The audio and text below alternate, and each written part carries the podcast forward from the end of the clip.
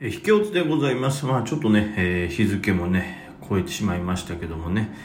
えー、今日のちょっと振り返りですけども、今日はね、まあ、どうでしょうね、最近の、例えば感覚が頭に入ってたら、まあそこまでやりにくい日ではなかったかなと思いますと言いながらも、えー、今日はマイナス、マイナスかな、ギリギリプラマイゼロ。ちょっとまあ持ち越しとかがね、あの、引けギリギリに139円で刺さった石垣食品、石垣食品があるんで、まあちょっと PTS である程度入ったりもしましたけども、まあそれが、えー、月曜日ね、どうなるかによって、また、えー、収支はね、変わるんですけども、今日の確定としては、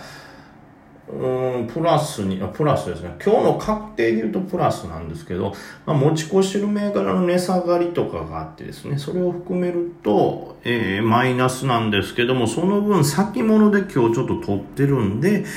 えー、まあ、ギリギリプラスぐらいかな。ここまで行くとちょっといっぱい計算しないとあれなんであれですけど、まあ、確定では、えー、っと、先物入れて、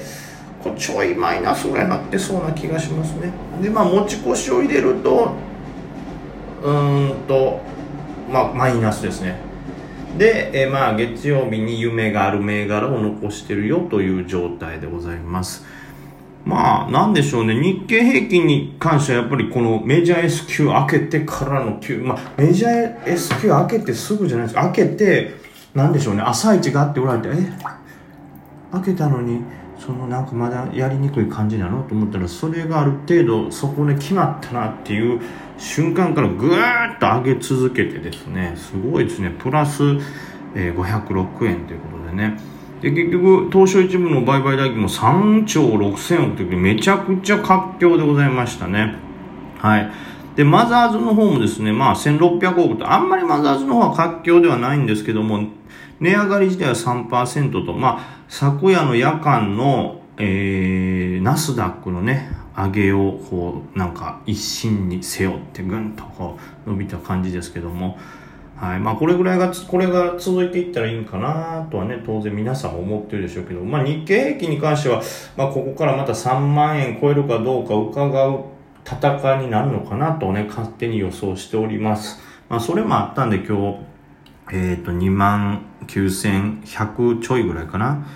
130円、140円ぐらいか、ぐらいから入れたんですよね。あの、えー、先物ローンで。まあ大体の数勢は上だと思ってたんでね。それに助かりましたけど。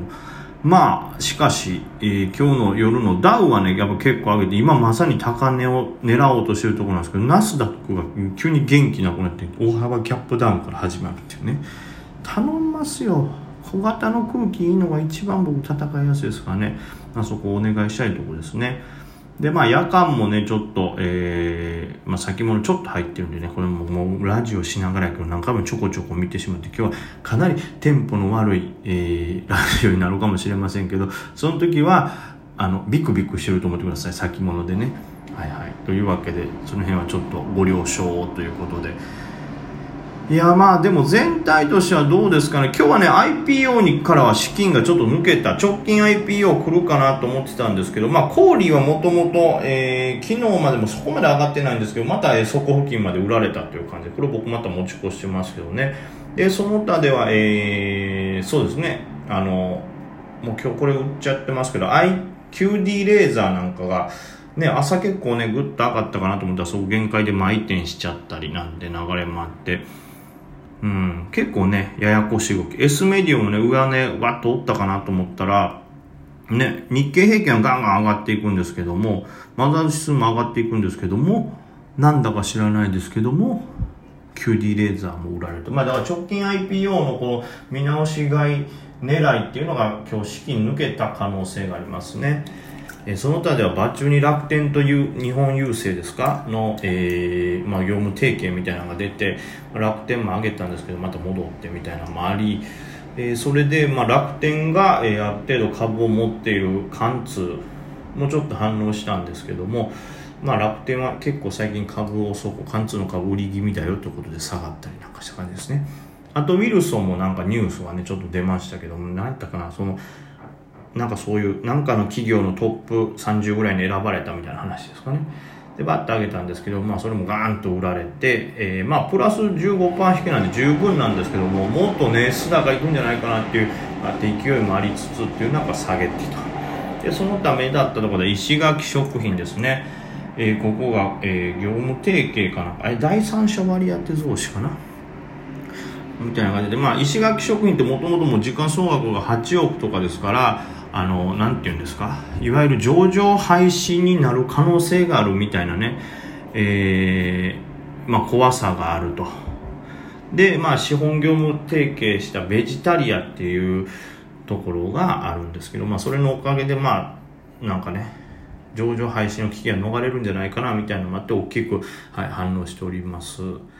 また大日光もね、ちょっとニュース出て、まあそれも戻した感じ。というわけでね、結局ストップ高もそれほど多くなかったんで、日経平均ガツンと戻しましたし、マザーズもね、ガツンと戻したんですけども、意外に、なんでしょうね、資金が散ってたせいなのか、なんか、うわーすげえ盛り上がりっていうほどこう S 高は連発していないという感じですね。あと皆さん多分その、1個上がったらそれ利確して次行こうみたいなもうとにかく循環して取るという意識がなんかみんなの前に強く芽生えてるのか分かんないですけどはいなんかうん、うん、その1個にガッと集中して資金がぶち上がる資金でぶち上がるみたいな感覚はない相場でしたね。これちょっと難しいとこですけど。はい。まあある程度それは予想してねトレードはしてたんですけどもね。まあ、ちょっと、うん、中長期で狙おうと思ってたものに関しては、まあ仕方がないというところですかね。こればっかりはどうしようもないですからね。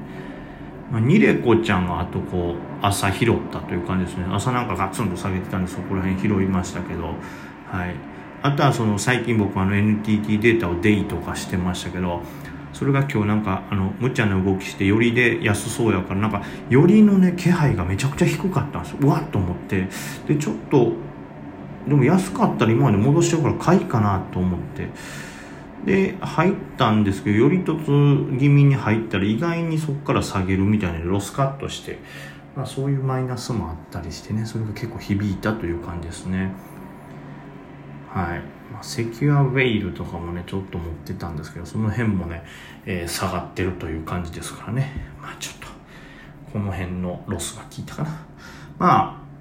まあいずれにしてもまあちょっと今日の気配がどうなるかっていうとこですけども、なんかね、金利がまた上昇し始めたから、それで日経の上げも悪いみたいなね、ことありますけど、まあまあもう金利はね、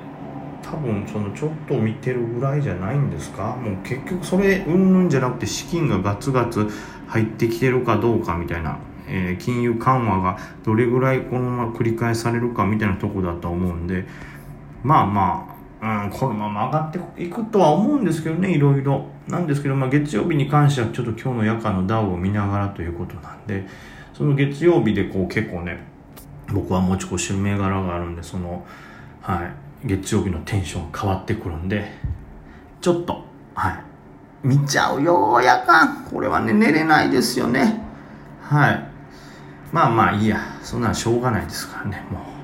もうめちゃくちゃ安全圏に行きたいけど、もう、カビューでも載せてるけど、も今月何？結構もうね、12日ですよ。営業日で1、2、3、4、5、6、7、8、9、10日やってますけども、うーんっていうね、全然高値も更新できへんし、みたいな、今月大丈夫みたいな感じになってるんでね、やっぱこれぐらい勝てない日が続くと、あ、生活費ちょっと怖いよなってなってきますよね。その、まあ別に余力はあるんですよ。これがもし株始めたての時やったら、マジで今月俺生きていかれんのじゃん。やばい。え、でもこっから資金下ろしたら来月戦う金なくなるし、みたいなヒリヒリがありましたけど、それほどじゃないにしても、やっぱ儲かってないってなるとね、ちょっと生活の方怖いですね。だからもう本当に最近ね、あの、半額シールのもん買いまくってますしね、あの、今日もミネドラックでですね、えー、3品買ったら、えー、10%オフっていうのを見てバッて買ってね、で、買ったら3品買ったら、その中の1品だけ10%オフやったんですよ。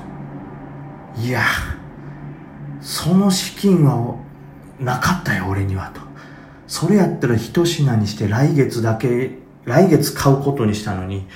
その1個買うために得やとはいえ3品のこのロス、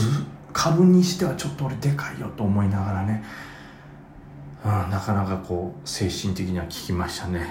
ミネドラッグの3品10%。まあ、それぐらいね、あの、切り詰めてじゃないですけど、はい、資金管理気にしながらやってますと。まあちょっと土日を挟みますからね、えー、空気がそれで変わる可能性もあるんですけども、いずれにしてもこのやっぱり直近でほとんどこうテーマらしいテーマもないということで、なんか最近上がった銘柄見直されてるって感じでしたけど、最近上がってた室町ケミカルとかね、S メディオ、えー、QD レーザーあたりが、えー、まあちょっと今日は元気なかったかなと、別のとこに資金移ったな、かなという感じだったんで、えー、まあちょっとしばらくはその辺も様子見かなと。そうなるとまあ月曜日、まあもうすぐ IPO を控えたところでどこが盛り上がるんだろうということになってくるわけですけど、一回直近 IPO の見直し買いというのは一旦止まったような感じがするので、まあ